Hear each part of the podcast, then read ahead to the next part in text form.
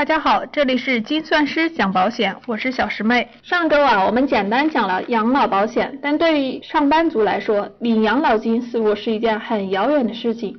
不过对于医疗保险呢，我们可能都并不陌生，因为每个人可能都用过医保卡，所以话不多说，今天我们就来讲讲医保。医疗保险呢，一般是指基本医疗保险，分为城乡居民医保和职工医保。因为我们大部分人都是职工，所以今天就来讲讲职工医保。职工医保是为了补偿劳动者因疾病风险造成的经济损失而建立的一种社会保险制度。可能大家对一些比较常见的问题比较关心，像医保报销比例如何这个问题，可能是大家最为关心的。当然，我们都不希望自己有需要报销的一天，但是医保知识多了解一下也不会吃亏。接下来我们就以深圳医保为例来讲讲医保的如何报销。深圳医保呢分为三档缴费，在就医原则和报销比例上会有所区别，具体情况可以参考文章中的表格。从表格我们可以看出，医保的报销比例貌似不低，可是很多人还是会抱怨医保根本报销不了多少，那是因为医保有起付线、报销范围和报销限额。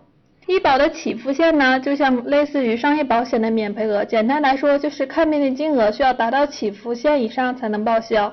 报销范围就是说，只有在医保规定的范围内的药和治疗项目才能报销，比如说很多进口药就不能报销。所以医生在使用前也会征求患者的同意。有些项目像整容体检也是不能报销的。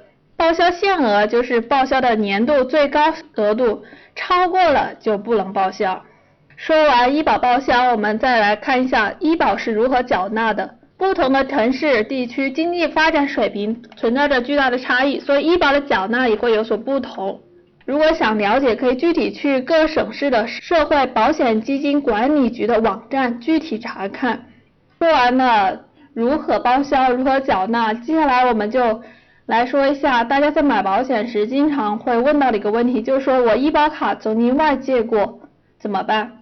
在之前的文章，我们也叮嘱过大家，千万不要将医保卡外借，否则会给自己带来巨大的麻烦。可是，在现实生活中，有些人把医保卡外借，虽然会获得一些蝇头小利，但是医保卡上会有看病买药的记录。如果是大病、小病小药倒还好，但是如果是医保卡上有重大疾病的记录，或者是买了三高、抗癌药之类的，那么。以后如果想自己买商业保险或者发生意外找保险公司理赔的时候，就会遇到很大麻烦。所以啊，为了自己医保卡，就千万不要随便借给别人呐。看到这儿，相信你对医保应该有了大概的认识。不管是大人、小孩还是老人，在考虑商业保险之前，一定要落实好自己的社会医疗保险。虽然还是会有很多人吐槽医保不足，但是不可否认，它的意义还是很大的。